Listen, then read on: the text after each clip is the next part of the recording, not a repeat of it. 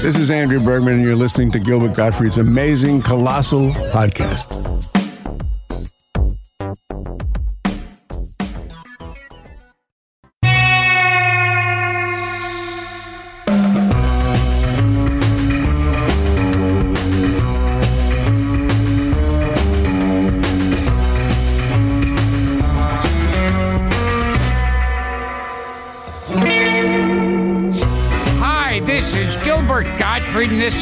Gilbert Gottfried's amazing colossal podcast with my co-host Frank Santopadre, and our engineer Frank Verderosa.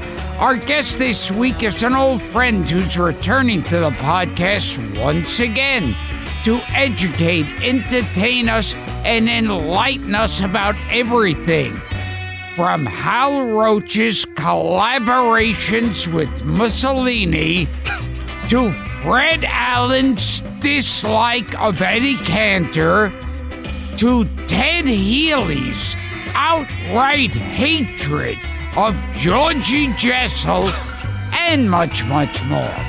He's a former comedian, a historian, a producer, and TV host, an occasional podcaster, and the author of a best selling book that we consider the Bible here at the show The Comedians, Drunks, Thieves, Scoundrels, and the History of American Comedy, which received rave reviews and was selected as the Book of the Year by the National Post and LA Times. He was a consulting producer on CNN's History of Comedy, whenever that show was on the air. It was about it was on about 600 times. Yeah, yeah, just six. Uh, well, well, it would be on once, and ten months later it would be on again. That's right. That's right. And then it would come back on another channel at a totally Yes. different time. It was hard to keep up with. Uh, the Spike Jones produced Funny How and the host of his very own podcast, Classic Showbiz with Kliph Nasal Nose. He's gonna do that again, Kliph. Can't wait. What was that, Kliph? Nasal nose? Nasal Nose. Oh, Drew will be so happy. He's, he's interviewed everyone from Mel Brooks to Steve Martin, as well as our former podcast guest, George Schlatter, Buck Henry, Bernie Kopell, Ronnie Schell, and Dick Cavett, just to name a few. Welcome back to the podcast. The man that Vice magazine once called the human encyclopedia of comedy, and a man who claims that former Wizard of Oz munchkin Jerry Maren was once hired to pee on the legendary Jimmy Stewart. Please welcome to the show the incomparable Colin Noselnoff. You don't know what an honor that is, Kliph. I do know what an honor that is. Thank you so much. to have your name mangled. Kliph, the great Kliph Nesteroff is here, is back with us. How the hell are you, and where are you? Tell our listeners. I am in uh, Nelson, British Columbia, I tagging up, as it were, because I'm not American. I have to renew all my immigration papers. So I have to be outside of the country for a few months till that's done. And in the meantime, I'm in my hometown of Nelson, British Columbia, famous for being the shooting location for the Steve Martin movie Roxanne. So Ah. when I was five years old, the first introduction to show business I ever had was watching Steve Martin walk around my hometown with a prosthetic nose. I watched on the sidelines that entire movie being made I love that. as a child. I Yeah. just I just saw Steve Martin perform last night. He played the banjo. He played a sad banjo at uh, Ricky Jay's memorial service here in Wow. New York. Yeah, it was very very very touching. Um, before we jump into anything else, I think Gilbert wants to know the Jerry Maren peeing on Jimmy Stewart's Uh, Yeah. story. So, so Jimmy Stewart at one point said, "Oh, could, could you could you get a famous uh, midget to pee on me, please?" I think it was for uh, Jimmy Stewart's birthday party, and some of his friends hired, I believe, Jerry Maren and Billy Curtis, the two little people of that era who were very uh, predominant. I think this was in the 1950s. And they said that we Billy want you to jump Barty out of- was on location somewhere. It may have been Billy Barty. I'm going off the top of my head. I can't remember if it was Billy Curtis or Billy Barty, but regardless, J- Jerry Maren and another one of those fellas uh, were hired to jump out of a birthday cake like a dancing girl, but in a diaper, and then drop the diaper and start urinating on Jimmy Stewart at his birthday party. Now, did Jimmy Stewart request this? Was he into getting peed on? Uh, I don't know if he was into it, but it was a surprise uh, birthday present for him. And I, that's according to Jerry Maren's autobiography. So straight from the source. You got that, Gil? That's your that's your opening show gift. Yeah. He was in a diaper and paid to pee on Jimmy Stewart. Ah, so, but we don't know if Jimmy Stewart wanted it or not. I, he may have developed a taste for it later on after that. I don't know. I was on the phone with Kliph last night, and I told him about. Uh, he did not know about, surprisingly, because I thought he knew er- absolutely everything. Once in a while, we stump him about uh, the Valanche story about Joan Crawford peeing on David Niven, which he was unfamiliar with. Oh yeah, yeah. I'd never heard that before. Yeah.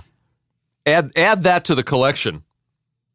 Um, Now, oh yeah. Go ahead, Gil. No, no, no. I, I, was- I'm just stuck on Jimmy Stewart getting peed on by famous midgets. This Well, do you guys have a do you guys have a list of all the people that who were into that? I mean, No, not Dan handy. Thomas.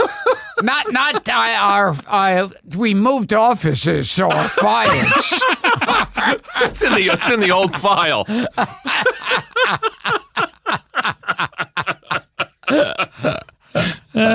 oh my God! Tell us what you've been up to since we last saw you. You took Oh, you tried your hand nothing- at a podcast that Marc Maron produced. oh you've yeah, yeah. all- I, you've I don't you know how you guys crank out these podcasts uh, two a week. I could never do it. I did four four episodes of my podcast over the course of two years, and that's been it. But it's available there on the same uh, Stitcher. Uh, Yeah, app, the Stitcher but it was called Classic Showbiz, and uh, it was a lot of work, man. It was like top heavy production values, scripted, just stories from the history of comedy and the history of show business. One about the mafia, one about um, a gay comedian in the 30s who was opening openly gay, a guy named Ray Bourbon, um, and an episode about comedians and LSD, about George Carlin and Richard Pryor, how they did psychedelics in the 60s and that changed things. The one thing about that show that might be of interest to your listeners is that I use the actual audio from the interviews I did in research for the comedian. So when I'm talking about comedians in the mafia, I throw it to Jack Carter, and then Jack Carter tells a story on the podcast. So if you want to hear the voices of some of these people, Yes, um, it's on absolutely. classic showbiz. Yeah. Now, now that brings us to a story that I think everyone wants to hear again. And that's that Marlon Brando fucked Richard Pryor in the ass. Do you know anything about this, Kliph? Well, I just found out about it at the same time everybody found about it. You know, it's a, the shot heard around the world. We all heard it at the same time. Um, I know Rain Pryor was really mad about that story. Yeah, she but, was. Uh, uh, you know, Marlon Brando definitely uh, uh, bisexual by most accounts, but Sure. I, I, you know, the Pryor story was was new to me. Um, that may have been why Richard Pryor was so enraged. Do you know the story about what happened at the Hollywood Bowl in the late '70s with Richard Pryor? He was No. booked on a show that was wait, like Refresh us. it was like a uh, gay rights activist type of uh, event in the late 70s, and they booked all these sort of uh, allies of the gay and lesbian community, like Tab Hunter and Lily Tomlin, and they booked Richard Pryor, and Richard Pryor went on this crazy rant for like 10 minutes yelling the word fag and going off and it was front page news the next day um, but maybe he had just had that encounter with Marlon Brando and kind of felt like ashamed about it. I don't know.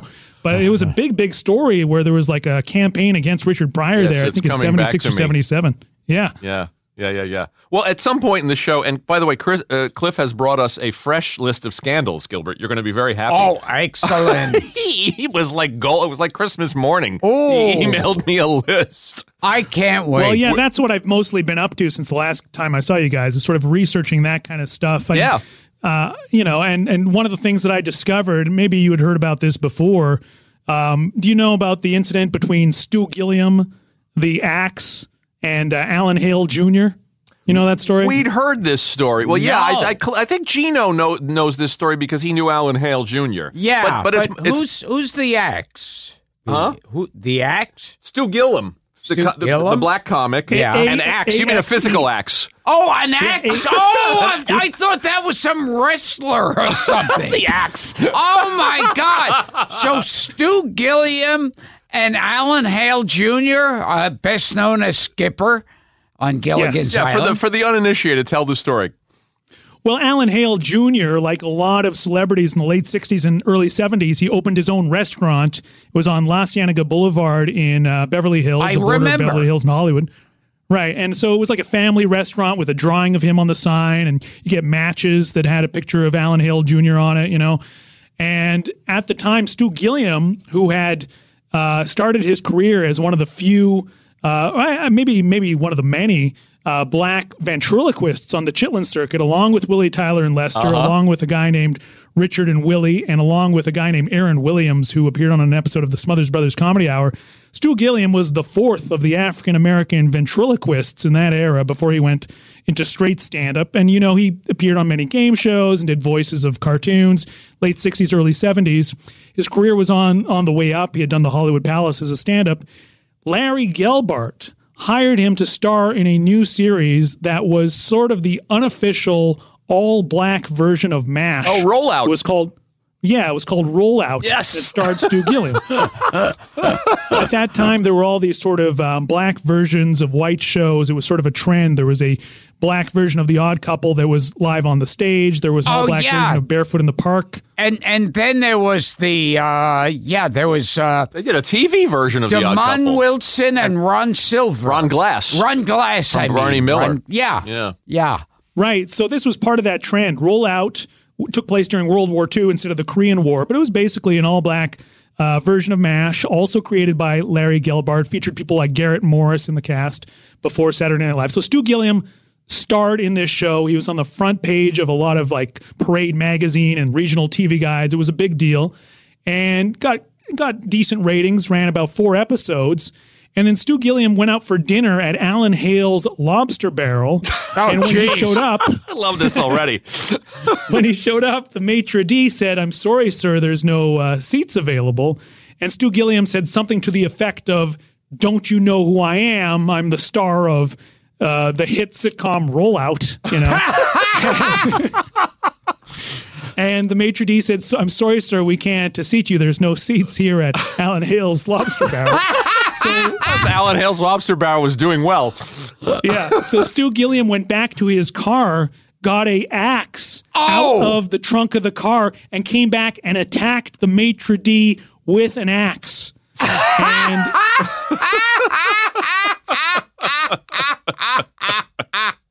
it became this huge tabloid uh, story. It was in all the press. It was in Jet magazine.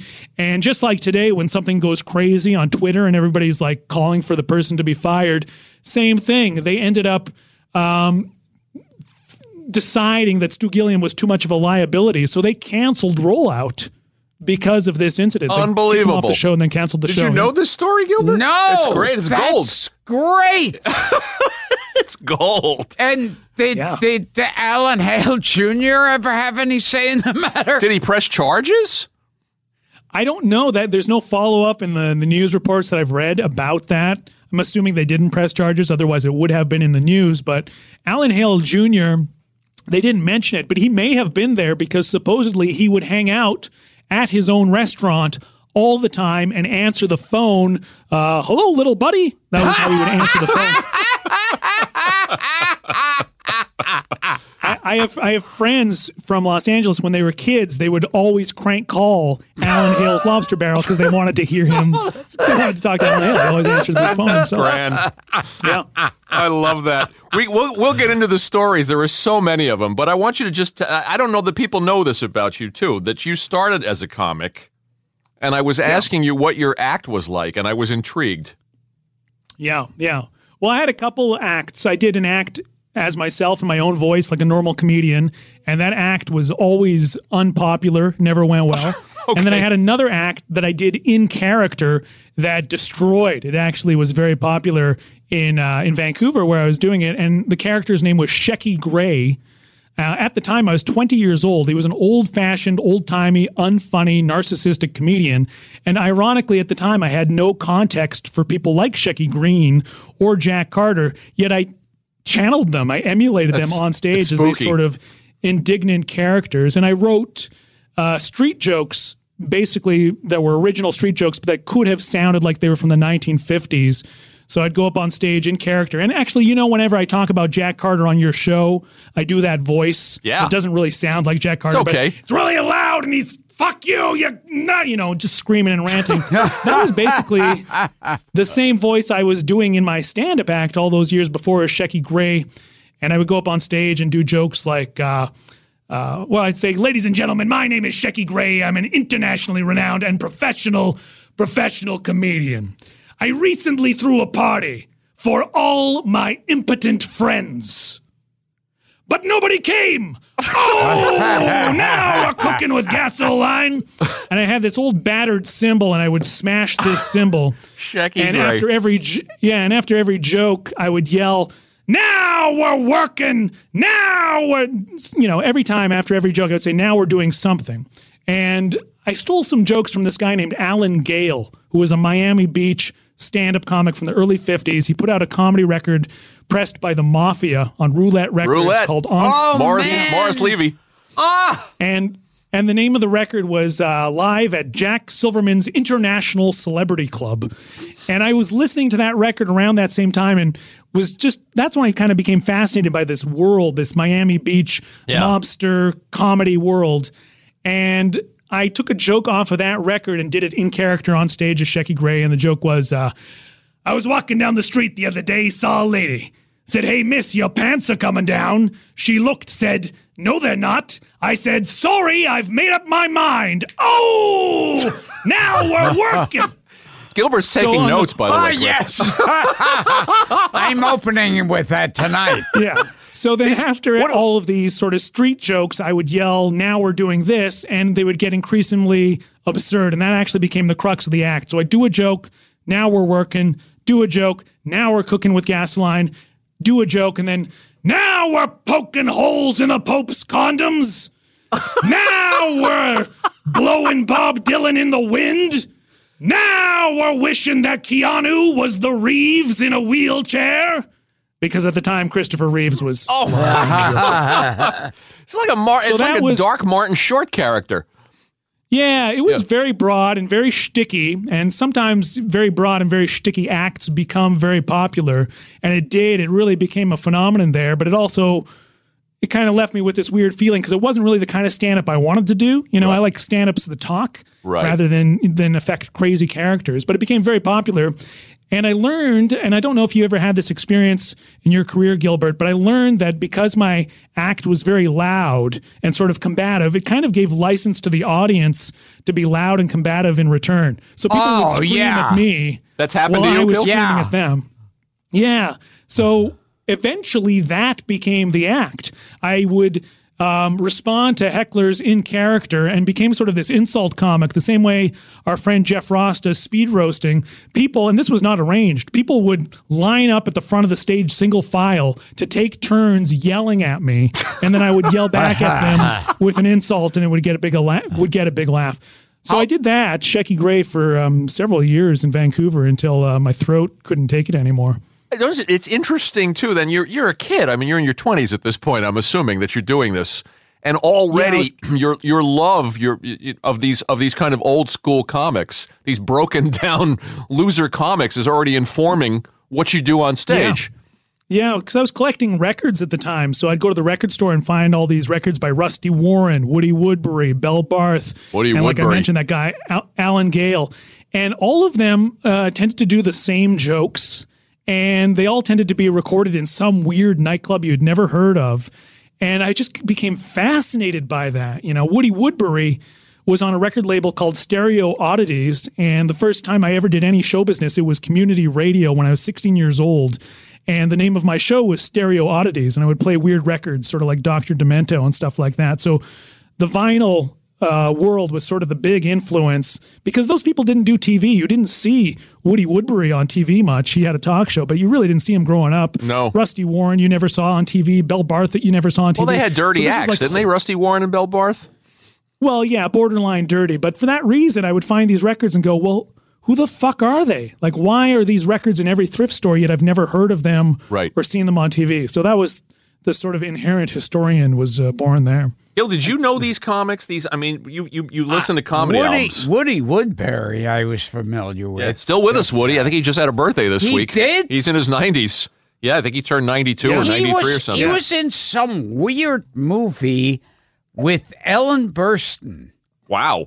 It's like where he was appeared as Woody Woodbury. But were you a student of these? Uh, uh, you you collected comedy albums. You listened to comedy albums. I, I- know you listened to Allan Sherman and, Yeah, and all of that stuff. But did you know these these kind of no B and C no, level? The other ones comics? I didn't know. Rusty Warren, Belle Barth was famous.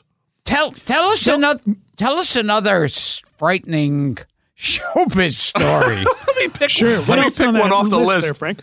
What's Yeah, that? pick one off the list. I'll pick Go one. ahead and pick one off I'll the list. pick one off the list. Uh, I kind of like. Uh, I kind of like the Tennessee Ernie Ford story. okay. Oh yeah, T- Tennessee, Tennessee Ernie Ford uh, sent and had delivered a cease and del- desist letter to the Ku Klux Klan. because He loves this stuff. This is catnip for him. the, the Ku Klux Klan was using Tennessee Ernie Ford's recording of the old rugged cross during their cross burnings. and God. You like that, Gil? So so did the Klan go to court during that time? So I guess they respected Tennessee Ernie Ford because they did cease and desist uh, using that during cross burnings, reportedly. But yeah, so that's all there is to the story. But still, he loves this stuff. Yes. yeah, pick another one. Here's another one that's less funny, uh, I'm sure, but it, it, it pertains to somebody we talk about a lot on this show, which is Timmy Rogers, Oh, the great oh, comedian. oh yeah. Oh yeah. Yeah, Timmy Rogers is uh, is kind of fascinating because people have not explored his career at all. They know, oh yeah, if they remember him at all. We just talked to Larry Uh, Charles about him. Larry Charles knew who he was. I heard that. I heard that. Students Uh, of comedy Timmy know him. Rogers name dropper. Yeah. Well, he started in the jazz world. 1943, he was a member of the Count Basie Orchestra, and he was sort of the comedian with the orchestra. But his knack for writing comedy material came from lyrics. He was a lyricist. He would write sort of funny novelty songs for jazz musicians. And then in 1946, post war, he kind of went straight and started just doing stand up. He would still close with a song the way like Jack Carter and those guys would usually close Yeah, with a song. he used in to the post-war do. period. Everybody wants to go to heaven, but nobody wants to die. That's right. And he had another he had another uh, song about inflation, about the high prices these days, which he did which he did for like 40 years and Bless- always Bless his heart. But in 1946, he was sort of the first of the modern black comedians to just go on stage as himself in a tuxedo, as opposed to Pigmeat Markham doing a character with a floppy hat and props, or Moms Mabley doing a character. And he and Pigmeat Markham had a big feud. Timmy Rogers and Pigmeat Markham did not get along, and the reason was because Pigmeat Markham was old fashioned, and despite the fact that he was black, uh, Pigmeat Markham would use blackface. He would blacken himself up further and do the white around the mouth. And Timmy Rogers would say, Man, we're past that. You don't need to do that anymore. And so they would bicker back and forth. And then Timmy Rogers recorded a number of um, rhythm and blues records and things like this throughout the 50s. And then in 1958, this is the story, he was booked in London at the Palladium on a show with Liberace and Dick Shawn. And Liberace was the headliner. Timmy Rogers was doing like a half an hour, and Dick Shawn was brand new. He was doing like 10 minutes. But Dick Shawn was upstaging everybody. He was so dominant and so mm-hmm. good and getting such an ovation. They started whittling down Timmy Rogers' time and bolstering Dick Shawn's time. And so Timmy Rogers got pissed off. He quit while he was in London, and his agent, since he was over there anyways, booked him on a series of tours on military bases. He started performing on American military installations all throughout Europe. He was in Germany in 1958 doing the third show in one night on a Saturday night. and he showed up for a 12:15 a.m. show at 12:03 a.m. and the sergeant there was drunk, he was white, and he was outraged. He thought Timmy Rogers was late, and he said, "Where the fuck you been? Where's the fucking MC?" And Timmy Rogers said, "Whoa, whoa, man, what's the problem?" And the guy said, this white sergeant said, "Don't call me man, boy," and punched him in the face knocked him up against a shuffleboard table, punched him again, threw him to the ground while yelling the N word, kicked him in the ribs, broke three of his ribs, and fractured his face. And Timmy Rogers at that point was also dancing in his act, and he was unable to dance after that. And so there was a court martial. They put this sergeant on trial. Um, people expected him to get five years for this unprovoked racist assault on Timmy Rogers. And they had this court martial, and he was acquitted of all charges, despite the fact there were all these witnesses. Unreal. And Timmy Rogers was outraged. He said, This is Mississippi justice. This is Senator Bilbo style justice in the American military. And the reason I bring it up is because a few weeks ago there was that horrible story about the actor from Empire, and it reminded me Yeah. of uh, Timmy Rogers being Yeah. attacked by this sort of white supremacist, and then um, it almost ruined his career in the sense that he couldn't move for several months. He was just um, stuck in a hospital bed. But yeah, Boy, that started off great, and then I told you. I said it wasn't exactly funny, but it pertains.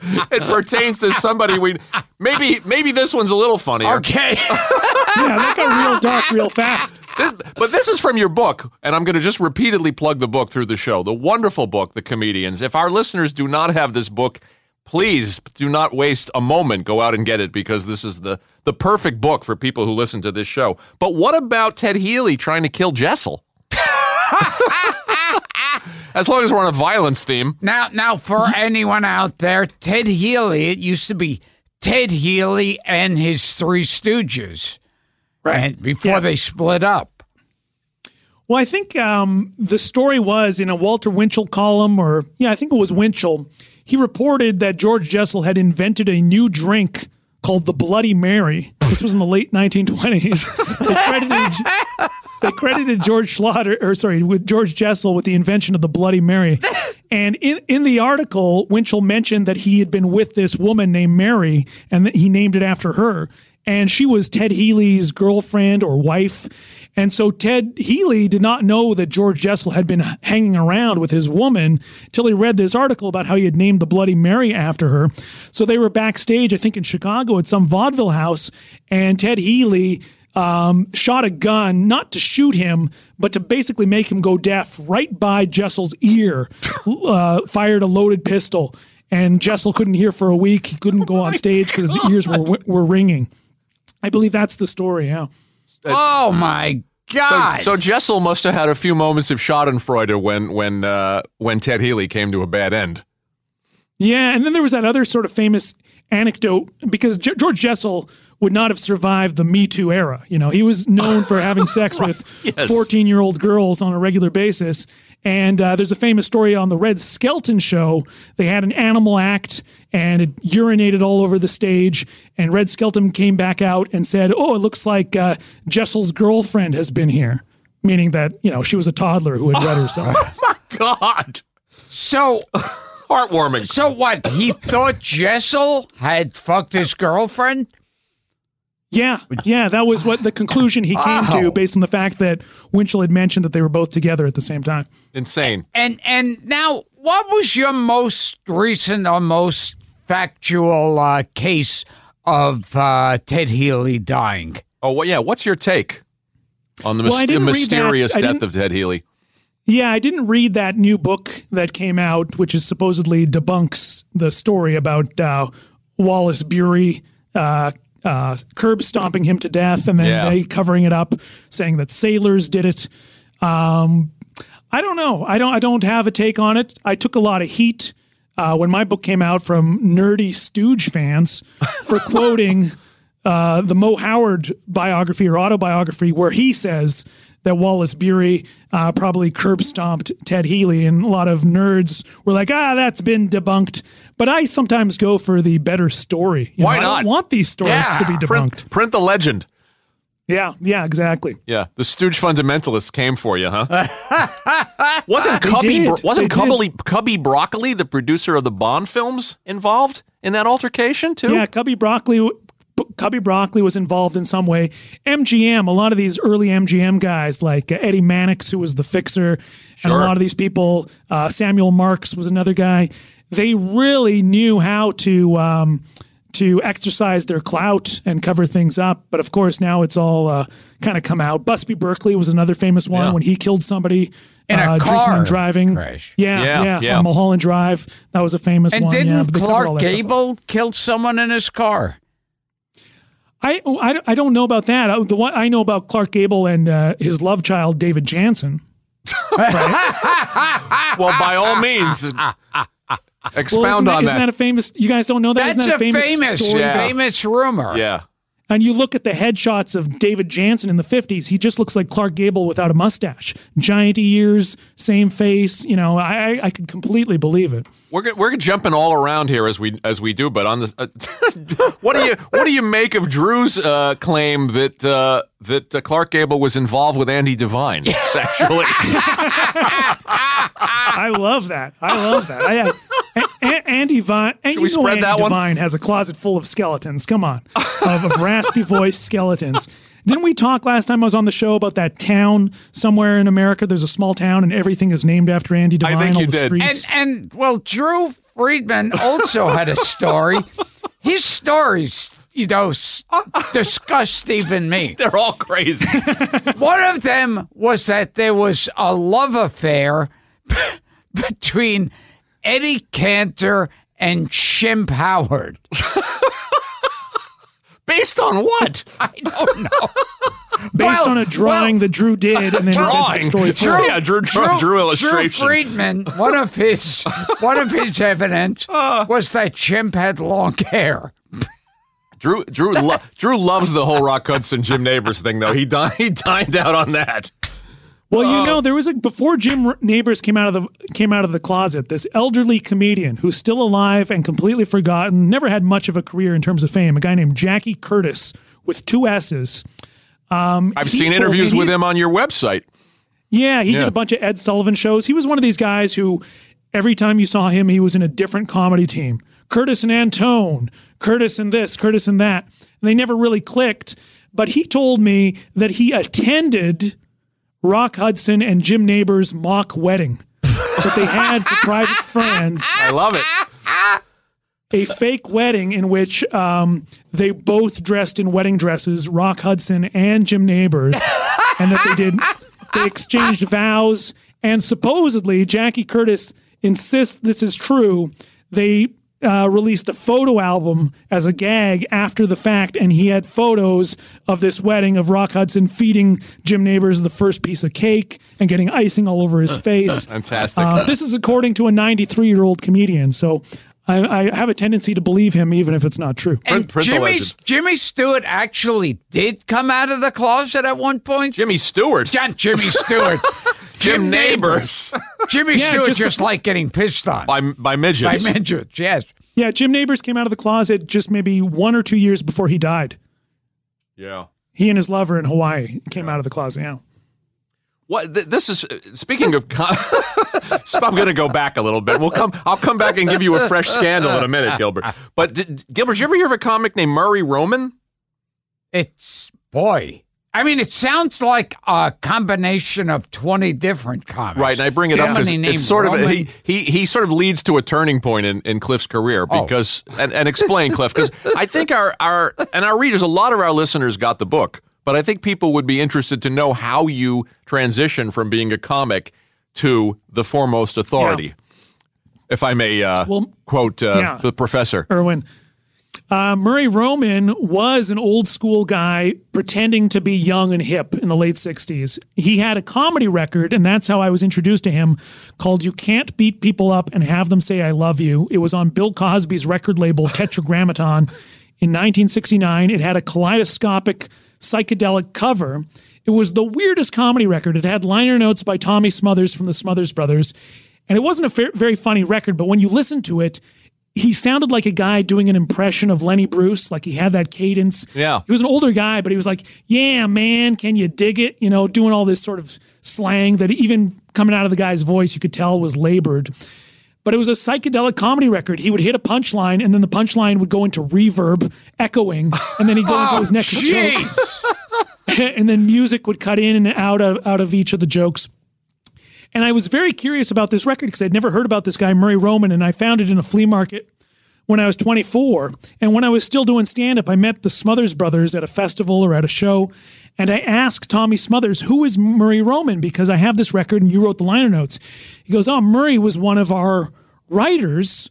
But he died uh, young. But in the 50s, he was an agent at MCA and he went to prison for some sort of fraud scandal stealing from his clients. He had represented the Everly brothers at one point. Wow. And he went to jail for like five or six years.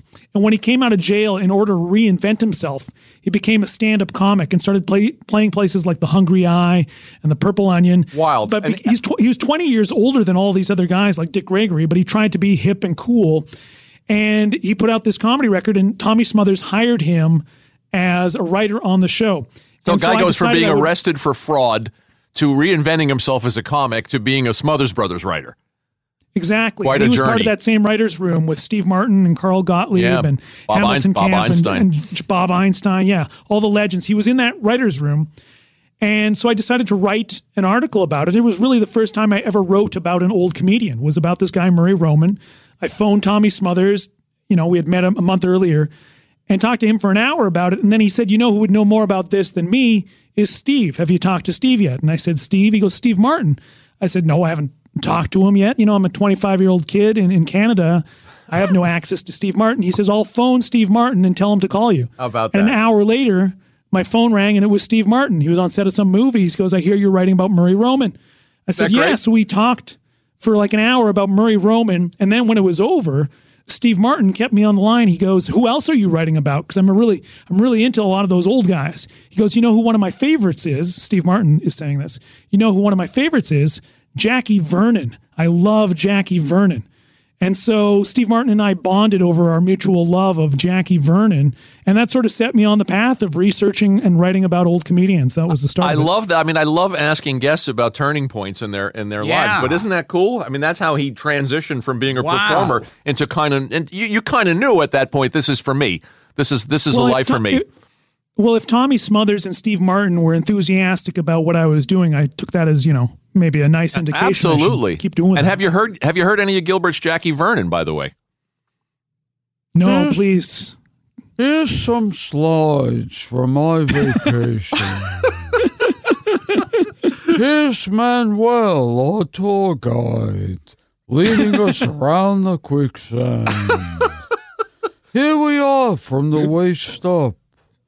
Here's a bunch of picks and ropes and things.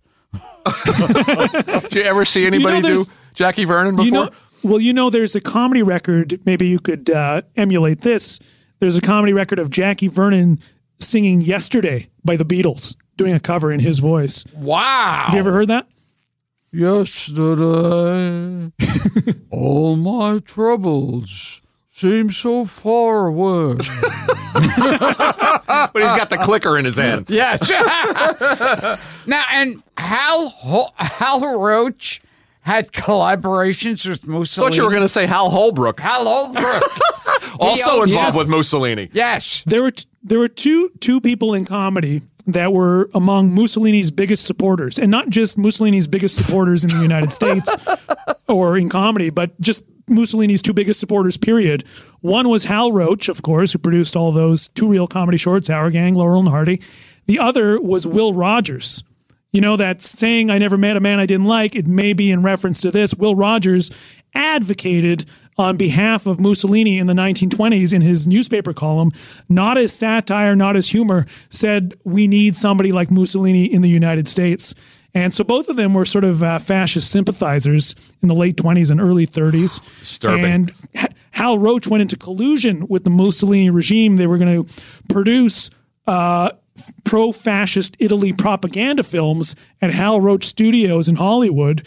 Um, his son, um, I forget his name, Vittorio, Vittorio. Mussolini, I think. Vittorio. Vittorio Yeah. flew to Hollywood and they had a big reception for him, star-studded invitation, um, a black tie gala. Bette Davis was at that was at that event. Bette Davis was there and she Yeah. wore a scarf that was in the color of the Italian flag. And at this point, it was well known Italy was a fascist country. This wasn't the beginnings of it. It had been fascist for almost 10 years uh, by this point. And they kind of thought, well, it's a head of state. You know, that's all they cared about. We want to be there and be seen. Eventually, the sort of left wing people in, in Hollywood uh, were agitating against this. A lot of the screenwriters who were later blacklisted, one of their first sort of political acts was speaking out against this relationship between Hal Roach Studios and Mussolini and essentially ran him out of town. They canceled this plan because of the blowback that they got from a lot of the sort of progressive Hollywood people at the time. So Bette Davis was a fascist sympathizer. Oh, she, I know she just attended this party. I that I like. But that that's one of the most interesting chapters in the comedians too, is where you're talking about the the early days of radio, Cantor's early days in radio, and how much money Yes, it- Cantor had raised for uh, children, vic- victims of the Nazis. Eddie Eddie Cantor was the first celebrity to try and help Jewish refugees escape Nazi Germany, starting around 33, 34, and then it became an official campaign as part of the Hollywood Anti-Nazi League in 1935. And because he was doing that, he would get heckled at radio broadcasts by fascist sympathizers in the audience. So there's a famous story around 1936, 37, or 38. Eddie Cantor was doing a live broadcast at KNX in Los Angeles, the CBS affiliate. When the show was over, and this is when like Parkyakarkus was on the show and Bert Gordon, the Mad Russian, was on the show. After the show, Eddie Cantor would address the live studio audience and make an appeal on behalf of Jewish refugees and fighting against Nazism. And remember, this is four years before America entered the war. Right. He was heckled by a fascist sympathizer in the audience who said, Stick to jokes. You don't know what you're talking about. And Bert Gordon, the mad Russian, ran after the dude in the studio audience and attacked him and started beating the shit out of him. Got into a big fist fight that, on the Gil? floor of CBS. And um, there was a meeting with CBS, Eddie Cantor, and the American Tobacco um, Company, who made Lucky Strike cigarettes, saying, you cannot speak out against Hitler anymore. You cannot speak on behalf of Jewish refugees anymore. Cantor, you're going to ruin our, our, our, you know, our good standing with bigots in our uh, buying audience. You know, you cannot talk about politics anymore. And Eddie Cantor wouldn't, but there was this pressure to maybe cancel the Eddie Cantor show because he wouldn't stop speaking out against Hitler in uh, 1935, 36, 37, 38. How about that, Gil? That's scary. Yeah. Yeah. Could, ha- could happen again. That's very scary. So what was the what was the sponsors again? Tobacco Uh, company. the Amer- The pack- yeah, the American Tobacco Company, um, uh, which they famously parodied in Mad Men. They they were one of the most powerful companies in all of radio and advertising. They sponsored everything. So basically, what they said went. Not just about politics, but if they didn't like your joke, it had to be taken out. If the sponsor, if the tobacco company didn't like your joke, even though they had no creative involvement in the show, they had final say over what uh, ended up in the program. That stuff is wild. It's in, in the book, too. In the, the section, you say the ad agency in charge of the account, Young and Rubicam, sent a memo to the network saying, We are of the opinion that we should present Eddie Cantor to the public strictly as a funny man and try to avoid any publicity that would indicate that he ever had a serious thought or is guilty of Yeah. a serious deed. Yeah, Wow. you, people They didn't want him taken people- seriously. Well, people forget in that pre pre war period before 1941, there were a lot of isolationists and a lot of fascist sympathizers in the United States, and they bought Lucky Strike cigarettes, so they didn't want to offend them, even though they were fascist sympathizers. Incredible. There was this thing I always heard about where people would be accused of, um, uh, like sort of like uh, pre premature, uh, fascist, anti-fascist sympathies. Right, Like right, yeah. The, the the Hollywood Anti-Nazi League was part of that. Anybody who was part of the Hollywood Anti-Nazi League, which was founded in 1935, later during the Red Scare were often blacklisted because they felt that it was an indication that you were a communist if you were opposed to the Nazis before 1941. Because largely in the United States, it largely was the Communist Party of the United States that was advocating against Nazism, probably for self serving reasons, but they still were the only ones really Sure. speaking out during that period. I want to ask you about the Red Scare stuff from the book uh, uh, in a second. But while, while we're on the subject of Nazis, were, the, Yeah. were the three did the Three Stooges end up on Hitler's death list? Well, I've never found I had heard that. Yeah, there- Certainly Chaplin. Supposedly, there was this thing called the kill list that was sort of like Nixon's enemies list in the '60s. Hitler had this kill list. I have never been able to find verification that there was such a list, but supposedly Charlie Chaplin was on that list. The Three Stooges were on that list. Jack Benny was on that list. And the reason was because Charlie Chaplin made The Great Dictator. The Three Stooges made You Nazty Spy. And uh, Jack Benny made To Be or Not to Be. And supposedly ridiculing Hitler was uh, a reason for. He was really pissed off, especially with Charlie Chaplin, because Charlie Chaplin wasn't Jewish. The other comedians were Jewish, so he hated them regardless. But Chaplin was apparently Hitler's favorite. Maybe the mustache was influenced Yeah, by yeah, Chaplin. some some people have speculation of that. theorized it. Um, so yeah, supposedly the Three Stooges. I think again it was Moe Howard who said that in his autobiography. Yeah, because they did another one. There's those those Nazi spies. Oh, you'll never heil again. Yes, yes, Or I'll, I'll never heil again. yes. There's there's some fantastic Hal Roach uh, two reel studio shorts um, that are all star char- people playing Hitler and people playing Mussolini, and those are really well uh, worth seeking out. I think there's two of them. One of them takes place in hell, so there's a guy in a de- devil suit like prodding Mussolini and Hitler to do things. They're very very broad comedies from 1943-44 that are worth uh, worth seeking out. We will return to Gilbert Gottfried's amazing colossal podcast, but first, a word from our sponsor. Well, on the subject of, of, of the Red Scare, and again, the book is such a page turner. Uh, and I, you know, I've read it twice, but in but in doing research for having you back, I, I dug into it again, and just the the gold. I mean, I couldn't. The, the vaudeville chapter, as I told you on the phone, is my favorite. And we want to ask before we get off with you, we have to ask about Swain's Rats and Cats again, but. on this, because Gilbert and I are just uh, obsessed with that. On the subject of the Red Scare and McCarthyism, uh, and some of the people that got caught up in it. I want to ask you specifically about one person, and that is uh, M- uh, Mr. Julius Marx. Yeah, well, Groucho Marx was hosting You Bet Your Life at the time, and one of his uh, lead mu- musicians, is it say there? Jerry Fielding. I can't remember who it was. One of his Yeah. lead musicians, in the, I think it was. it is. Uh, so one of his Yeah. lead musicians in the orchestra of You Bet Your Life, you remember when they spun the wheel and they would play music or they play Groucho on and off.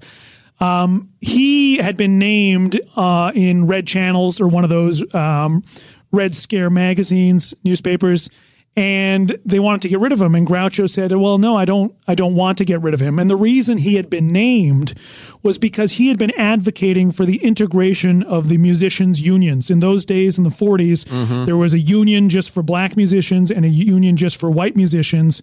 And the guy from You Bet Your Life Orchestra was advocating that they integrate. So this is why they went after him. And Groucho Marx initially stood up for him, but then it sounded like uh, DeSoto or whoever the sponsor was was thinking about pulling their sponsorship on this because of this issue. And so Groucho said, okay, go ahead and, and fire him. And they did. And he was blacklisted for this musician for several years. And Groucho said in the 70s that it was the only real major regret of his career was um, buckling to those pressures. Yeah, that must have hurt him because he was he was known for being a stand up guy. I mean, he came he came out when he got a little clout. He came out against ethnic acts. Yeah, and Groucho Marx had a big that- FBI file. There was an FBI. You can read it online. There was an FBI file. Most of it redacted. It's still all um, scribbled in black marker. But in Groucho Marx's FBI's uh, file, there's a complaint because on one episode of You Bet Your Life, he referred to America as the United Snakes of America. Mm-hmm. And these angry, sort of John Birch Society type people wrote in these angry letters saying, I think Groucho Marx is a red. I think he's a commie. You should look into him. And so J. Edgar Hoover did amass this large file on Groucho Marx. And then in the late 60s, Groucho Marx came in out in favor of the Chicago Eight when Abbie Hoffman was arrested remember. in Chicago. And Nicholas Ray, the filmmaker who made Rebel Without a Cause, was planning a movie about uh, the Chicago trials in the late 60s about the hippies versus the police. And he was going to cast Groucho Marx as the judge in the trial, in the Abbie Hoffman trial. It never happened. But all of these things just sort of um, thickened his FBI file because uh, he was considered a, you know, a famous name who maybe was giving um, uh, credence to radical causes. Well, I'd like to think his heart was in the right place and that he really did regret the Fielding incident. And you know, one, one yeah, of, he did. Yeah. One of the things in your book is what you were talking about uh, the old days of these stereotype acts. Of course, Gilbert laughs. You know, the Merry Wops. Oh yes, but these these these Jewish acts and these really these these really unpleasant, unflattering stereotypes. Yes. Yeah, there's a there was a guy named uh, Harry Green. Have you guys ever talked about Harry Green? No, I don't think so. Harry Green between 1930 and 35 at Paramount. You watch old movies. He's in them all the time. He was essentially the Jewish Stepin Fetchit. He did this way over the top, broad ethnic character. He wore these round horn rim glasses, and it was all Yiddishisms. And like Stepin Fetchit, he would mumble things under his breath that weren't in the script. That, if you understood Yiddish, were detectable as these sort of I don't know if they were subversive, but they were off script things that normally Wow. wouldn't have made it past the Harry censors. Green. Harry Green, but it was pretty racist. When you watch it today, it's like really cringeworthy. He's in a bunch of early Bing Crosby movies, and then they got rid of him. He was like persona non grata after 1935 because it was very broad, very offensive. Even in the early 30s, that style of playing a Jewish character like that was already considered um, taboo and old fashioned. and one of my always favorite topics: famous anti-Semites in Hollywood. Where do you begin? Yeah. well, the two two biggest that I can think of from two different eras. In the 20s and 30s, of course, it was Frank Fay. But in the 60s, 50s and 60s, it was Walter Brennan. Walter Brennan was the biggest anti Semite, and he was a racist as well, according to his son. When um, Walter Brennan was making that show, what's it called? Will Sonnett? The, The uh, the of Will Guns, Guns of Will Sonnett. Guns was that, his, was that his show? Yeah. Yeah, he was in that show, and he was on set of that program the morning that Dr. Martin Luther King Jr. was assassinated. And when news got to set about the assassination, supposedly Walter Brennan started doing one of those Treasure of the Sierra Madre jigs, dancing a jig Oh, in celebration of the assassination. So he hated. He hated he hated Jewish people. He hated black people. He thought that they were all in the pocket of some sort of communist uh, conspiracy. Walter Brennan. I know there was that character actor Eugene Pallette, who they used to call Oh, Froggy. that's right. Yeah, Eugene Pallette. Yeah. Yeah, He was in like he Sturges's hated company. blacks and Jews. Yeah, he, he played Friar Tuck in The Adventures of Robin That's Hood right. famously. And he refused to sit in the commissary with uh, other um, black actors at Warner Brothers. So I'm not sure uh, who offhand, but yeah, he, he he firmly believed in segregation. But that was in the 1940s when it was still federal policy to have segregation. Whereas uh, in the 60s, um, Walter Brennan, at the height of the civil rights movement, was calling out civil rights activists as being uh, um, no good commies. Fucking Walter Brennan. Wow. Son of a bitch. Well, you know, there's a healthy dose of anti Semitism behind the blacklist in the first place. I mean, in, in addition to trying to weaken or if not bust unions outright. Yeah, You know, a, a lot of that grew out of there are too many Jews in Hollywood, and this, we, you know, we've got to do something about this. And Yeah, you know it's weird in those days. Madison in those days, Madison Square Garden could be rented to any sort of quote unquote civic organization. So American Nazis in the yeah, you can see that. You can see those videos online. Yeah, in 1946, after the war, uh, the American Nazi Party and some of their sort of um, associates, racist groups, rented Madison Square Garden and held a pro fascist rally. And the name of the pro fascist rally was the Friends of Frank Fay. Because Frank Fay. The first stand up, Frank Fay. Frank Fay was coming out on side of the Catholics in the Spanish Civil War rather than the loyalists. The loyal, you know, it was a big cause in the 30s for pro- progressives versus regressives because left wing people, left wing people were being murdered in Spain at that time in the 30s. And so Actors Equity, the actors union came out with this statement in support of those fighting against the fascists in Spain, but because the fascists were aligned with the Catholic Church and Frank Fay was Catholic, he felt that this was an attack on the Catholic Church.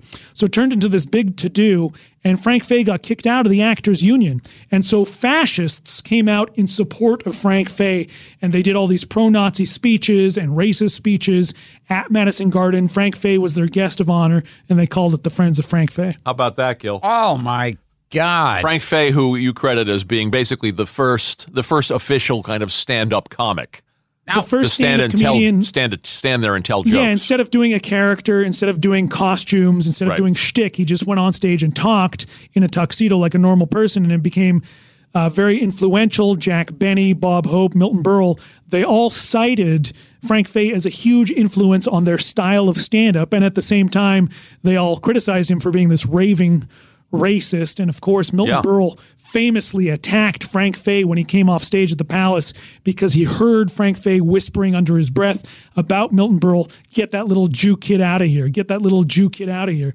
And Milton Berle waited for him when Frank Fay got off stage and he smashed him in the face with this piece of plywood from like the scenery and tore open his nose. And Frank Fay had to go to the hospital. Milton Berle was so enraged. How about that, Gil? Oh, I like that. Finally, a great Milton Berle story that doesn't have to do with his cock. You sure it was plywood that he hit him with? Now, I I was reading somewhere that Meyer Lansky used to organize like gangs to beat up the Nazis at these rallies. Oh, I didn't know that. I didn't know Good that at stuff. all. I did know. Gotta I did know that, that. Meyer. Lan- I did know that Meyer Lansky was the connection why Steve Allen broadcast a number of Steve Allen shows from Havana in the months right before the Cuban Revolution in 1959. They did all these remotes. Lou Costello was on a lot of them, and there were a lot of threats from Cuban revolutionaries saying Steve Allen the Steve Allen show stay out of Cuba because this is we're, we're about to take it over. And it was right around that time. And Bill Dana was with them, and he said that at one point they had to cancel an episode of the Steve Allen show because it had been inundated with stink bombs um, from revolutionaries who didn't take kindly to uh, Steve Allen colluding with Meyer Lansky and using Cuba as their sort of foreign playground. Steve Allen, a good old radical. Yeah, a guy who uh, also hired people who were blacklisted. Steve Allen hired people that were blacklisted, but he never ever hired a black comedian on the Tonight Show when he Is had the true? chance to do so. When Steve Allen had the chance, and he would bring on black jazz musicians, he would talk in favor of integration and the civil rights movement. But when he had the chance to book black comedians like Timmy Rogers or whoever, he said he wouldn't do it because white audiences would never accept jokes coming from a black man like Mort Sahl.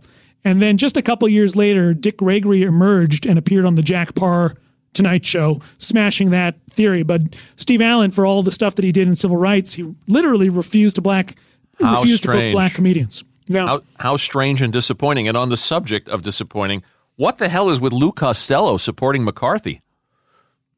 Lou Costello, Also I mean, a lot of depressing. people. Oh. Well, a lot of people just heard the word communist and just assumed that that meant I have to fight against it. So in the civil rights era, Martin Luther King and a lot of the people around him, Bayard Rustin and James Farmer, famous black civil rights organizers, had been members of the Communist Party back in the 1930s. So that was enough reason for you to be suspect and considered an enemy, even if you were fighting for a good cause later on, you know. So Lou Costello wanted everybody on the set of the Abbott and Costello movies to sign loyalty oaths Yeah. and would fire anybody who didn't. And one of the people he demanded sign a loyalty oath was this guy, John Grant, who I think wrote their version of Who's on First, based it on a previous routine and kind of punched it up. And if you watch any of the old Abbott and Costello movies in the credits, it always says special material by. And I think his name is John Grant. Is that the right name? Well, haven't I, don't know. We'll, we'll, yeah, we'll, we'll, we'll double check it. Lou Costello demanded that that uh, he sign this loyalty oath, and he goes, "Lou, you've known me for twenty or thirty years. You're questioning my loyalty now," and he refused to sign it, so he fired him. So that was the end of their association. After that, there were no more Abbott and Costello movies that said special material by. How about that, Gil? Jeez. This is the disillusionment What else you got on that- episode. This is a Yeah, these are the most depressing stories. It's the most I love stories. this What shit. Else is on- I sent you a list of stories yeah. that are more upbeat. Come on. Okay, how about how I about just wanted to hear about Abbott and Costello's porn collection. Oh, what about what about uh, the, the this is on the email thread that you and I are on, uh, Kliph, with Yeah, uh, well, the, with it's Scott in and the Larry FBI and file. It's in Abbott and Costello's FBI file. The FBI said that Lou Costello had pornography coming out of his ears. That's the phrase that they used. Because we heard Red Skelton was the big porn collector. Yeah, that's true. Red Skelton and Lou Costello and George Raft have the See, I biggest heard collections of pornography I heard in Hollywood. Bud Abbott what had a tremendous Story's changing.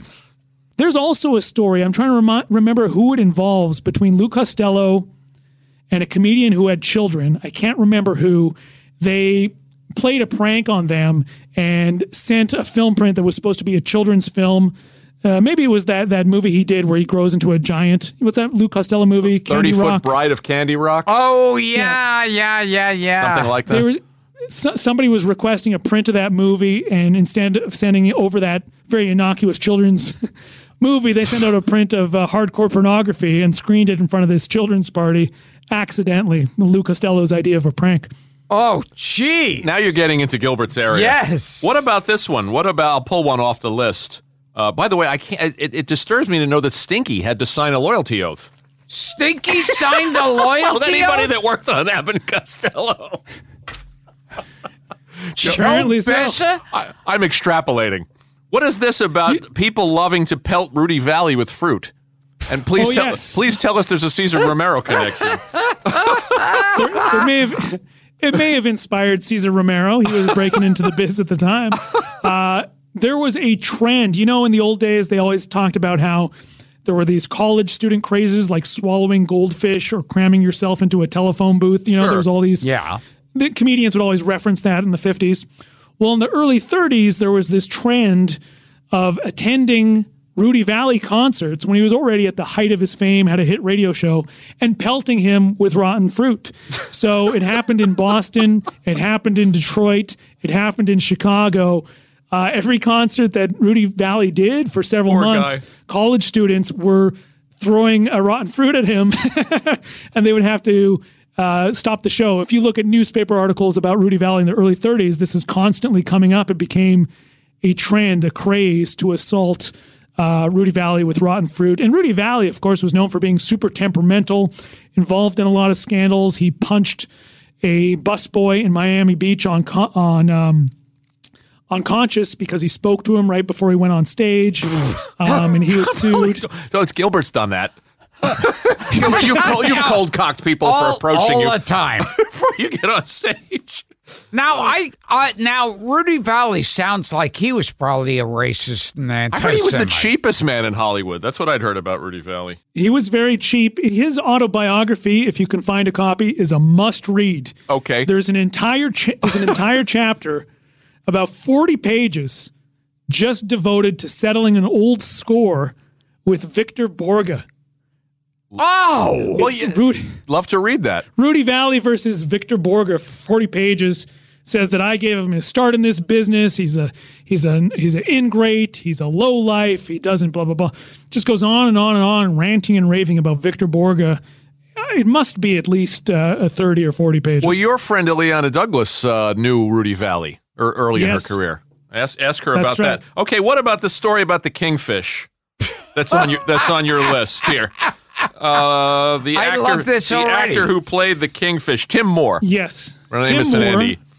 Tim Moore, who was considered one of the funniest, or maybe the funniest of all Chitlin circuit comedians, Jack Carter told me that he thought Tim Moore was the funniest man who ever lived. He knew him personally, would go and see him perform live. But in the 1950s, Tim Moore got arrested for assault with a weapon. He went to his fridge and the roast beef that he had been saving was gone. his wife had apparently his wife had apparently eaten it and he tried to murder his wife for eating his roast beef. And that was shortly You should see the color Gilbert's turning. you love that so much, you lunatic. I love that stuff too. Here's another. Go ahead. I got Oh, I another. just gonna I got another good one I here. was Why, why did Sammy gonna say, Davis? right- Go ahead. No, no, you go ahead. Oh, Why Sammy did Davis. Why was- did Sammy yeah. Davis join the Church of Satan? Oh God. Yeah, yeah, he was. Uh, you know, it was that it was the early seventies when Sammy Davis Jr. was doing a lot of sort of offbeat things. You know, he dated Linda Lovelace, I think, a couple times in the early seventies. Um, he would screen Deep Throat for private parties, Sammy Davis Jr. So he was getting into these sort of things you don't usually associate with Sammy. And one of them was so. uh, uh, Anton LaVey. He became Ouch, friends with Anton LaVey, the high priest of the Church of Satan, and got into Satanism, doing ritualistic, Satanistic uh, rituals, sacrificing things and, and Look at the look on this man's face, Kliph. His jaw is hitting the table. This stuff is not hard to find. It's also not cloaked in rumor. Like you can find like Los Angeles Times articles from the 70s about Sammy Davis Jr. joining the Church of Satan. Wow. And this didn't work against him anyway. No, man, he was the candy man. There was you couldn't you couldn't uh, take anything away from Sammy. Alton, why did uh, why did Jerry Lewis not like Lynn Redgrave? Oh, yeah, shit, man. I wish I brought that quote with me. I think I can paraphrase it. But you probably have talked about this on your show before in the late 70s when Jerry Lewis was starring in Hellzapoppin' on Broadway. He did a version of Hellzapoppin'. Yeah, sure. And it was a famous debacle. It closed shortly. Jerry Lewis blamed the critics and he pulled a gun. Again, another pulling a gun story. Jerry Lewis pulled a gun on a reporter from New York Magazine. You can read that online as well. It's part of the story that the New York Magazine article or writer wrote. Um, but he also was blaming Lynn Redgrave for the failure of the show, and they did not get along. And I guess one of the journalists asked Jerry Lewis what he thought of Lynn Redgrave, and he said, uh, uh, "He goes, I should have taken my cock out and pissed on her." Was the Jerry Lewis quote? Jerry, classy as always. now Gilbert's happy. you're a, you're a What else sick is on individual. What else is on the list? Now you you had a run in with Jerry. He, you said you told me on the phone that only two comics that you've interviewed over the years were, were genuinely unkind to you. Or yeah, rude. the only two old guys that were sort of rude were Jerry Lewis and Marty Allen. The Isn't Jerry Lewis show- story Marty. is- Marty? Marty's like the he's the nicest guy in the world. Not to Kliph. Yeah, the Jerry Lewis story isn't that good. It was just he was very non-communicative. I told it on the show before about with Drew about how Yeah. Drew Friedman set it up for me. He said he's waiting, expecting your call. You can call him right now. That's I right. did. That's right. And then Jerry pretended like he wasn't waiting for my call, and he goes, "I never do interviews." After Drew had said he'll Right. do an interview, but Yeah. Marty Allen, Let's blame that one on Marty Drew. Allen was bizarre. I was interviewing Marty Allen, and I would say, um, "So in 1955, you were in another comedy team with a guy named Mitch DeWood. Uh, what can you tell me about Mitch DeWood?" And then Marty Allen would go, "Uh huh. So, so what?" Marty was after having a bad day. Jeez. Yeah, after every question, he said, "So what? S- What's your point? So, so what?" And this went on and on. And then I was talking to Marc Maron because Marty Allen did Marc Maron's podcast as well. And as you know, he Marc does his show out of his house. Sure. And I said, uh, Marty Allen was really rude to me. Was he rude to you? He goes, No, he wasn't rude to me, but he absolutely destroyed my bathroom because apparently Marty Allen didn't have the best aim at the age of 90. He said that he looked like he had intentionally ruined Marc's bathroom. There you go, Gil. But I've never heard bad stuff about Marty Allen. You've been in that bathroom. You've been Yeah, in Marc yes, Maron's bathroom. Yeah. Yeah. That's a, the first we had Marty on this show and he was an angel. So it, this shot this takes us back. Gino's going to be very upset Yes. about this. We will return to Gilbert Gottfried's amazing colossal podcast after this. What about this one's right up Gilbert Sally? Oh. What about the George Goober Lindsay story? Okay. Oh, well, George Goober Lindsay was a uh, semi regular on Hee Haw, and he Yes, and Grandpa he was. Jones. You know, Grandpa Jones was considered the the patriarch of country comedy, of hillbilly comedy. He was an older guy, very experienced. He was also very conservative. And in fact, talking about the Red Scare, Grandpa Jones recorded a 78 novelty single in the early 50s called I Ain't No Communist. So he was a pretty conservative dude. Jeez. And George Goober Lindsay used to love to annoy Grandpa Jones at Hee Haw. they all shared one big communal dressing room, with the exception of Roy Clark and Buck Owens, who had their own. But everybody else was in the same big sort of airplane hangar of a dressing room. And Goober Lindsay used to take his underwear off and then tuck his cock and balls between his legs like he had a vagina and walk over to Grandpa Jones and say he was a girl. Touch it, touch it, I'm a girl. And Grandpa Jones would get annoyed and storm out. That's great. oh my God. that made him happy. Oh. You just you made his night. What do you? And speaking of that, speaking of balls, what do you know about Mr. Belvedere sitting on his own balls? That's a that's a Hollywood. Yeah, uh, I I was I was on the sound. I was in the studio. I was doing. I was a guest on another show, and Mr. Belvedere was being recorded on another soundstage, and all of a sudden the talk throughout the studio was that Mr. Belvedere sat on his balls. I love that. I love what, do, that. what do you know about this, Kliph? I don't know much about Mr. Belvedere's balls, but I do know that uh, I do I do think that Bob Uecker is one of the most uh, uh, underrated and hilarious dudes in show Hilarious. business. Should get him on your show. Why did Steve Allen fire Allan Sherman? Ah, I love this story.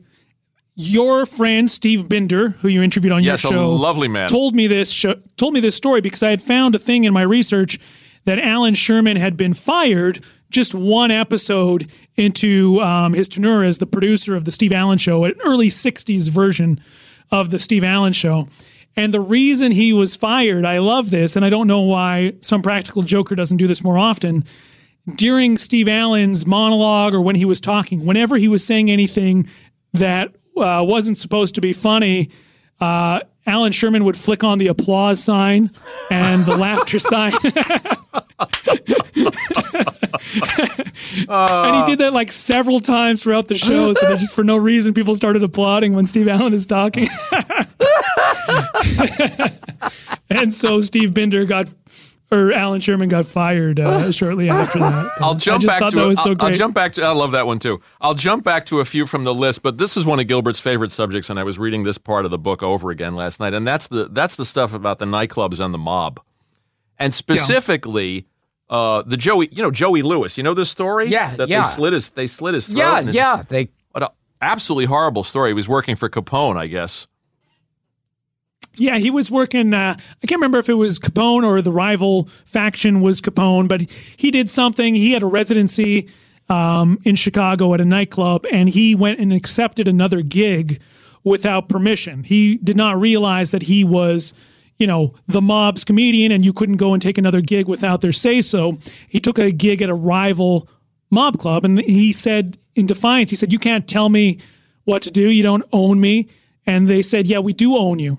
So later that night at his hotel room, he got a visit from three thugs. One who was apparently Sam Giancana before he was famous mobster. He was just an underling. And of course, uh, cut his uh, throat and almost cut out his tongue. And it's weird when you watch Joey Lewis on Ed Sullivan later on, you can still see the c- scar on side of his face Yep, from where yep, he was yep. sliced. And if you hear him, he's in a movie with um, Jane Withers called Private Buckaroo and another movie from that period. And his voice is so gravelly. Apparently, before this incident, he had like a very sweet, smooth, sing songy voice. But then afterwards, he just has this crazy voice because he had to relearn how to talk and relearn how to acquire the ability to uh, to speak. But because he never squealed on the mafia, he became like their darling. And they set him up in all the best nightclubs in America, the Copacabana, it's a weird twist. Ciro's. Yeah, he always played New Year's Eve uh, um, in those clubs. But yeah. You know, it's funny because we've had a lot of people on the show. We've had uh, uh, Tony Sandler was here and Ronnie Schell. A lot of people who worked for the mob either in Vegas or in clubs, and you hear the same thing, which is they were better to us than the than the, the corporate owners, the corporate landlords. But when you read your book, I mean, Jack Carter on the run from a hitman, Shecky got beaten up at one point. Uh, what's the Jerry Lewis? Uh, excuse me, the Joey Bishop story at a club called El Dumpo. Yeah, Joey Bishop was in a comedy trio called the Bishop Brothers, and I'm pretty sure that none of them were brothers. There was a guy who lived a long life named Rummy Bishop, who Drew Friedman loves because he's got this crazy looking face Right. and was in a comedy team And with he's named Bishop. Rummy. But I don't think they were actually brothers. But anyways, he was doing this trio, the Bishop brothers, um, some roadhouse. In fact, there's a photo of the crime scene. Um, a guy was murdered in the audience while they were on stage, and they just kept performing, pretending that nothing was happening because About they were Gil. afraid that if they got off stage, they would see too much or they, they would get involved. So they just kept powering through their act. It was in New Jersey, some roadhouse in 46 or 47. Yeah. And Sammy Shore, Paulie's father, witnessed a murder from the stage. Actually, before we get to that, one other thing about Joey Bishop. Yeah. Did you know? I may have mentioned this on your show before. Did you know that in the late 40s, he was briefly in a comedy team with Jack Soo of Barney Miller fame? No. Oh, you're breaking news, buddy. I did not yeah, know Joey that. Bishop. Joey Bishop and Jack Soo did a two man act in the late 40s. It didn't last for very long. I don't know why. Um, but there's a blurb in Billboard about them breaking up after having performed together for a while. Jack Soo and Joey Bishop, Gilbert. That doesn't make any sense whatsoever. That's mind blowing. But what happened to Sammy Shore? Sammy Shore was playing a place in Danville, Illinois. Again, a fight broke out in the audience and somebody was murdered. It was a mob related dispute. Sammy Shore had a trumpet in his act at the time and he started performing uh, The Saints Go Marching In just to sort of calm things in some way, just again, distract people and keep performing. And in doing so, the club uh, loved him. They said, You really held it together when that guy was murdered. We're going to hold you over for two more months. So Sammy had to keep performing in this place where there was a murder for another two months because they felt he did such a great job. There you go, Gil. There's some Yeah. there's some stories that challenge Wow. the idea that the mom was so good to all of these Jeez. performers. Kliph, This is before a we bleak episode. Uh, no, I love it. I love all this dark history. Let's talk Lord. about this. Is this will lighten things up a little bit? You sent uh, this. You sent us this wonderful list, and this is your new preoccupation, and that is Yes. celeb- uh, celebrity franchises. oh. Yeah, be, yeah. In the Yeah. late '60s and the early '70s, this was so common, mostly because of Minnie Pearl. We were talking about Hee Haw. Uh, Minnie Pearl, had the most successful fast food celebrity franchise of the time called Minnie Pearl's Fried Chicken. And Minnie Pearl's Fried Chicken was so successful that everybody else started cashing in. And the first person to cash in on this craze was Mahalia Jackson. Mahalia did a show- Jackson, the gospel singer. it was called Mahalia Jackson's Glori Fried Chicken. It's true, true ah! story, true name. You see the list I sent you of Wow, these today? I sent them to. Dara. Now, yeah, there I- was many. Per- sorry, go ahead. what I remember is Jack Klugman had that Jack's popcorn for a little while. Yeah, he's talking about actual locations. Yeah, like but real actual- places. Yeah. Well, the list I have here, we have Minnie Pearl's fried chicken, Mahalia Jackson's Glori fried chicken, Eddy Arnold's fried chicken. These are all chains. Chill Wills had a chicken had a chicken joint. Chill Will's Chuck Wagon Barbecue. Chill Tex Wills had his own restaurant. Te- Tex Ritter's Chuck Wagon Restaurant, Eddy Arnold's Fried Chicken, Mickey Rooney's Star Barbecue, Love Hank that. William Hank William Jr.'s Barbecue Pit. Um, Johnny Carson had a restaurant chain called Here's Johnny's, and it closed down in a scandal because um, the police got all these reports that people were eating at Here's Johnny's and getting sick, and they learned that the coffee pot had been spiked with uh, methamphetamines. So Holy shut down God! Johnny Carson's restaurant. Here's Johnny. Um, there was the Petticoat Junction theme park in Panama City. Wait, wait, Conway- wait! How did the how did the drugs get into the coffee pot? It apparently was some employee was doing something. I don't know. Um, but they tested the coffee after all these people got ill, and it tested positive uh, for narcotics. oh, geez! What was Mickey Rooney's Weenie World? that? I love that one. Mickey- that's my all-time favorite. Yeah, Mickey Rooney's Re- Weenie World and Mickey Rooney's um, Star Barbecue and Mickey Rooney's Lime Soda. They all came out around the same time. he was doing all these stupid, harebrained schemes in almost every situation, including most of these celebrities. In almost every situation, it was some sort of shell game where they were met with, met some sort of shady businessman who made off with all the money, and then they had to file for bankruptcy. uh, Conway Twitty's Twitty Burgers, Conway Bacharach's Twitty's Twitty Restaurant. Burgers. God. Tennessee Um, Ernie Ford's Steak and Biscuits. Yes, yes. Mickey Mantle's Country Cookin', Roger Right. Miller's King of the Road Motor Inn. Roger Miller had a motor inn called King of the Road Motor Oh, Inn. These are jeez. these are great. What was going on in the Petticoat Junction theme park? Petticoat Junction theme park was in Panama City, Florida. It was Uh-huh. the only one. Um, it was one of these things, sort of like the Bedrock City Flintstone theme parks, where they thought people would make a pilgrimage to these areas that were way out of the way if they built this stupid theme park based on a popular entity. But mostly they just kind of rusted away. Um, and there's still elements of these places. You could still sort of see the Petticoat Junction train that they built for it somewhere. But none of these places really succeeded. They kind of had a very low threshold of success. There was the Laugh-In. Yeah, I was just going to ask you about the Laugh-In restaurant. Where was They that? sold they sold Bippy burgers. I think, of Oh, course, jeez. Gilbert, how did you never do this in your career? How- you never op- open Yes, up like I know. Gilbert's fried chickens. Oh my god. there was god. also there was also uh, Steve Allen Honda. He- yeah, I Steve saw the Allen picture of that that you sent me. Steve ran Allen Honda. Honda. Oh, Doesn't man. make any sense. He ran a Honda dealership on Santa Monica Boulevard. Walter Brennan, aforementioned, had the Indian Lodge Motel in Joseph, Oregon. I think it's I'm, still there. I'm sure he loved Native Americans. I'm sure he embraced them. There was Johnny Weissmuller, Johnny Weissmuller's Natural Foods.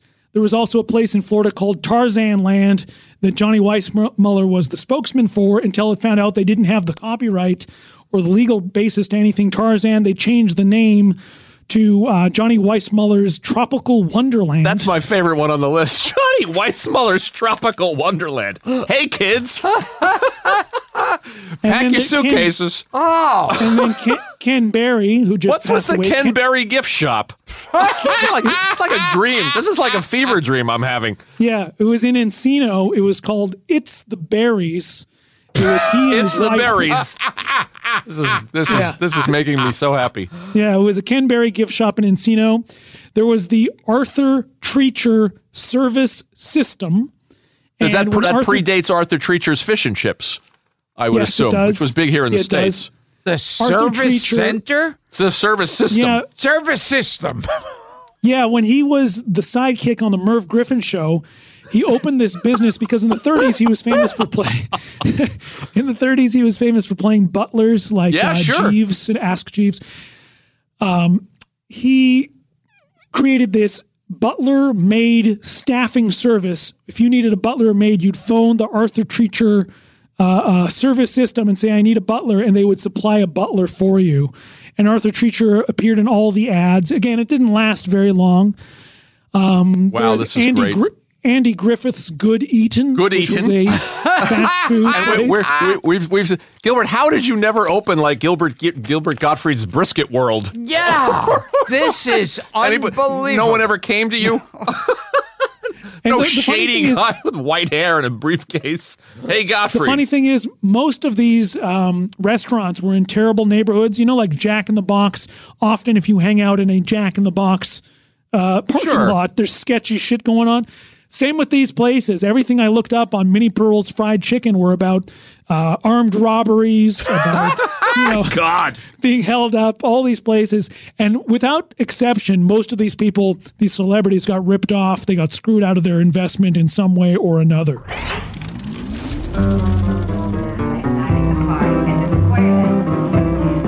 It's Sunday at Minnie Pearl's. Friends, family, and food aplenty. What, fried chicken, my say? And of course, plenty of Minnie Pearl's chicken. Plump, tasty, golden brown chicken, fried the old fashioned way. Not too greasy, and with just the right touch of herbs and spices. Now, maybe you won't get the chance to enjoy dinner with Minnie Pearl, but you can enjoy dinner with Minnie Pearl's chicken anytime you want. Most folks say Minnie Pearl's chicken is the best going, but you'll never know till you try it. Well, we saved the best one for last, and that's Cesar Romero's Cappuccino Ristorante. Oh, boy. Oh, this I got. This I want to devote a whole show to this one. Cesar Romero's Cappuccino Ristorante, which was this sort of um, Hollywood attempt at an Italian restaurant. Back then, the word cappuccino was unknown. It was considered like a real high end thing. But I think that place only lasted um, 10 months. And they used his drawing, a drawing of uh, Cesar Romero as the logo, the same way they used a drawing of Alan Hale Jr. as the logo. I don't know why they didn't use a photo. full It was circle. always this artist's rendering of these sh- of these restaurants. Yeah. Yeah, I'm going to put this out to our listeners because I know they're going to get jazzed by this. Put, just post on the Listeners Society uh, your your favorite uh, celebrity theme restaurants or ce- Oh, okay. or celebrity franchises because there's got to be even more than this. Well, I should mention Minnie Pearl was so successful with Minnie Pearl's fried chicken that she tried two other uh, franchises. One was called, it sounds like a euphemism, but the other one was called Minnie Pearl's Roast Beef, which was a restaurant chain. Well, the Kingfish should have. the Kingfish could have gotten there, gone there, and gotten a new Yeah, roast that's beef. right. Wouldn't have shot at his wife. on, if you, if you go on eBay, you can buy patches that you can sew onto your jacket of the logo that says "Minnie Pearl's Roast Beef and wear it proudly on your lapel. I mean, we know And the then she- modern ones. Go ahead. And then she also opened uh, Minnie Pearl's Daycare Centers, a series of child care centers. Mini bearing the Pearl name. daycare centers. Oh, jeez. Oh, there's too much. Did all the daycare workers have a have a hat with a price tag on it? I believe so. The I think children we- were forced to wear those. I think we also know what went on at the Chuck Berry Park Country Club. Yes, yeah, a lot of underage sex going on there. That was a Catskills style resort named after Chuck Berry, endorsed by Chuck Berry, with his image on all the advertising. Chuck Berry's Park Country Club Resort. But wasn't he hiding cameras in the ladies' rooms? You remember this story, Yes, Gilbert? yes. At, at restaurants that he owned? Right, right. Well, it was like Errol Flynn. Errol Flynn had a specially designed house with peepholes, secret two way mirrors, and secret passageways so he could spy on all of his guests having sex whenever he would hold a big party. In fact, that, that house went up for sale like five years ago. It's at the top of Mulholland Drive and it's still full of all the secret passageways and peepholes because um, Errol Flynn liked to spy on people and uh, jerk off. There you go, Gil. Jeez. this is all too much. Okay. Kliph, we could do six hours or six shows. You make us so happy. Uh, just, just, uh, I, I, which one? Which one do you want, Gil? Uh, the Rat Pack movie that was protested by neo Nazis, or how Morey Amsterdam got in trouble with mental health advocates? Holy fuck. I'm I like I like anything with Nazis. Okay, what about you? Want to tell that one before we get out of here, Kliph? So the American Nazi Party had this crazy um, resurgence in the '60s, where they're there in the media a lot, mostly because of um, George Lincoln Rockwell. He was very no- well known because Mike Wallace would Uh, interview right, him. sure. And George Lincoln Rockwell, who was the head of the American Nazi Party in the 60s, organized a lot of protests against movies. They protested the movie Exodus. So there were all these people with Nazi armbands marching in front of theaters that were showing Exodus. But when they showed the movie, um, came out with the movie Sergeants 3, Sergeants 3, starring yeah. the Rat Pack, Frank Sinatra, Dean Martin, Joey Bishop, Sammy Davis Jr., the American Nazi Party protested that because of the interracial familiarity of Sammy Davis.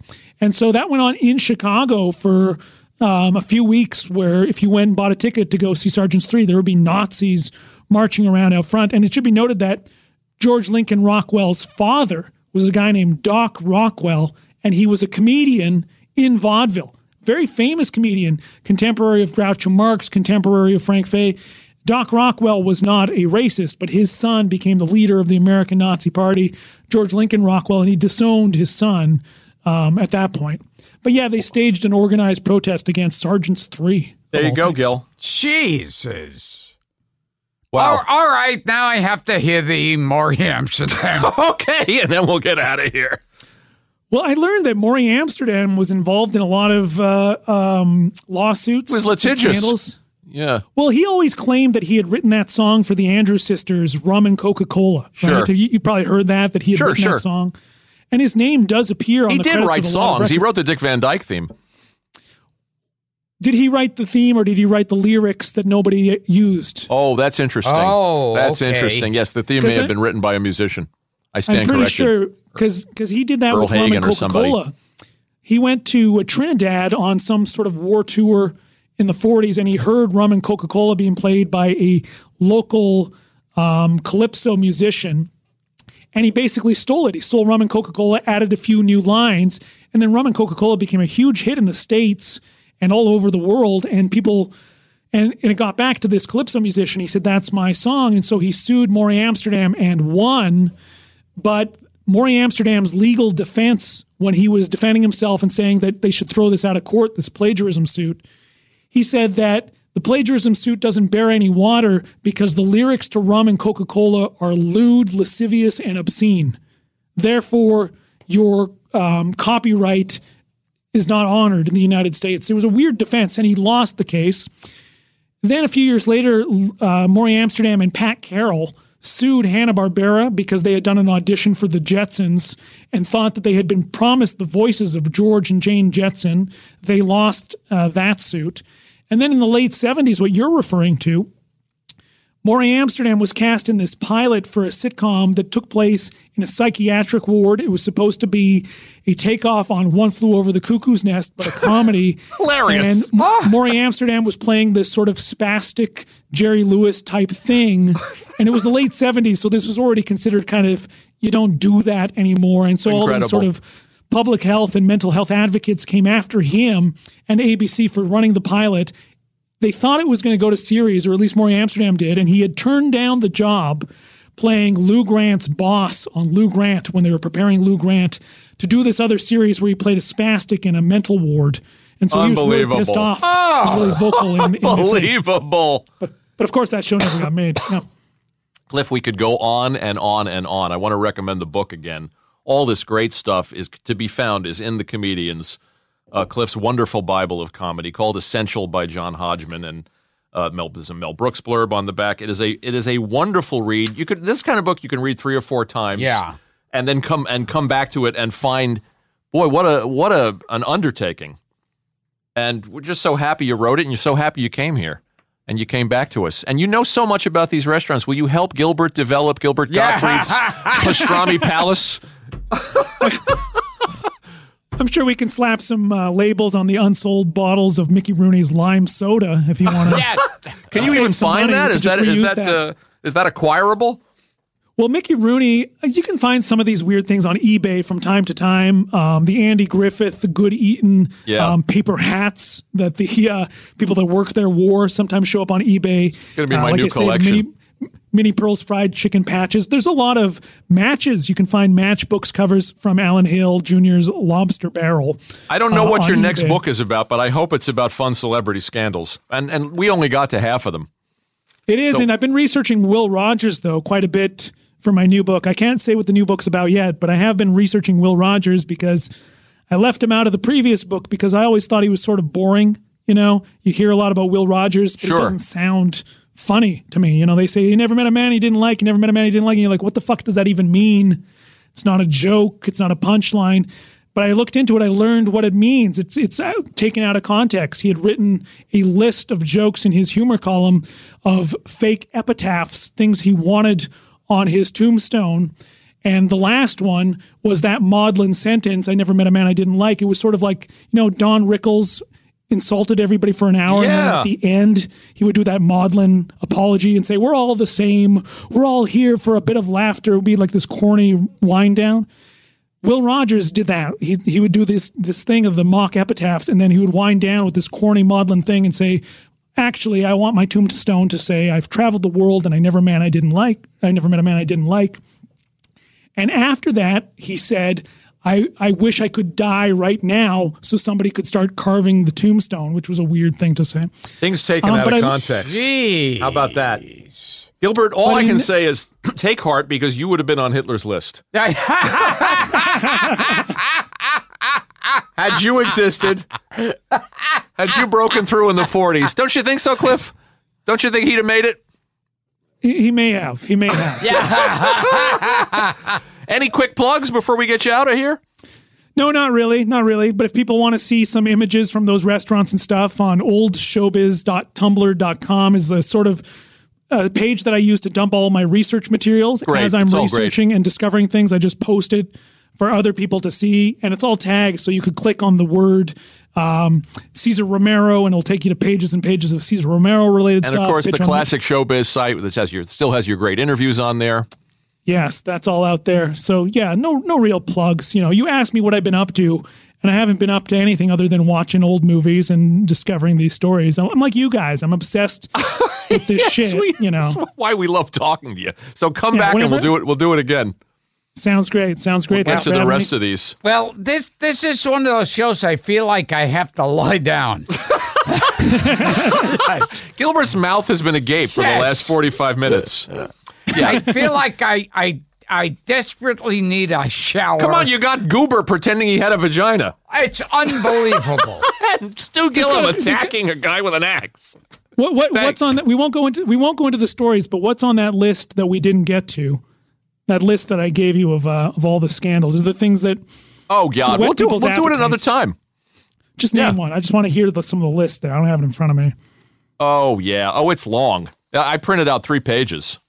Oh Jesus Christ! Yeah, we'll get to we'll we'll we'll do them next time for sure. Do you know? I remember one time working with Dom DeLuise, where he said he was doing a show for Jerry Lewis, and Jerry Lewis would come over to him with his stick and balls tucked between his legs. Really, really. Yes, so it's yes. a trend. I'm expecting that from you by the end of the evening, Gil.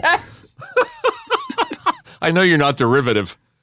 and and Dom DeLuise said, in, in in the middle of you know a million dollar show and and everything's going wrong. I, why would he be doing this? Add that one to the list, Kliph. Oh man, Uh, everybody, get get your hands on the comedians. Go to Kliph's uh, great websites, and uh, we will see you again, buddy. Thank you for doing Okay, this. Okay, this is Kliph Newsel Kliph Noozle Nozzle. Newsel. He was a famous Nazi. Thanks, buddy. thanks guys. We'll talk soon. all right. You can have my coffee, you can have my tea. Just you let my feller be. I'm jealous, jealous hearted me. I'm just as jealous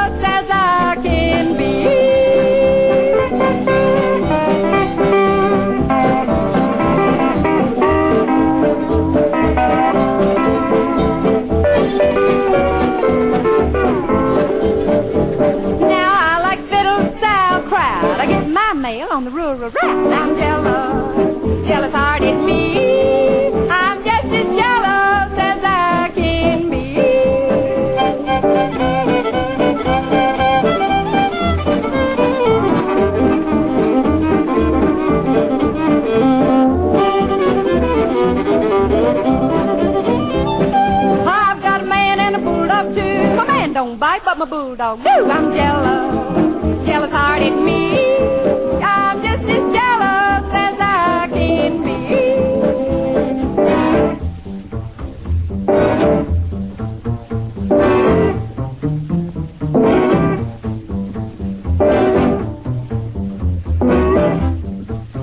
Now I've got so got the best in town. What I need a good man to turn the damper down. I'm jealous, jealous hearted me.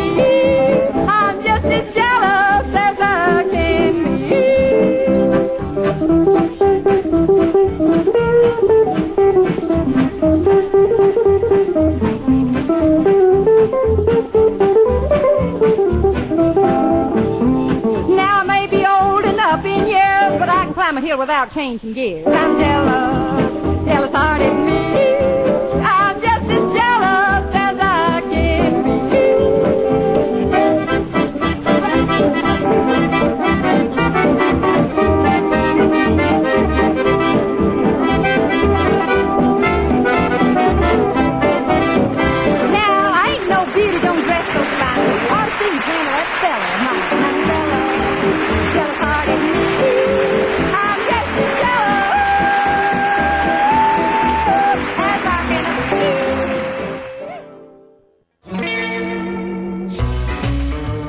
Gilbert Gottfried's Amazing Colossal Podcast is produced by Dara Gottfried and Frank Santopadre, with audio production by Frank Verderosa. Web and social media is handled by Mike McPadden, Greg Pear, and John Bradley Seals. Special audio contributions by John Beach. Special thanks to John Fodiatis, John Murray, and Paul Rayburn.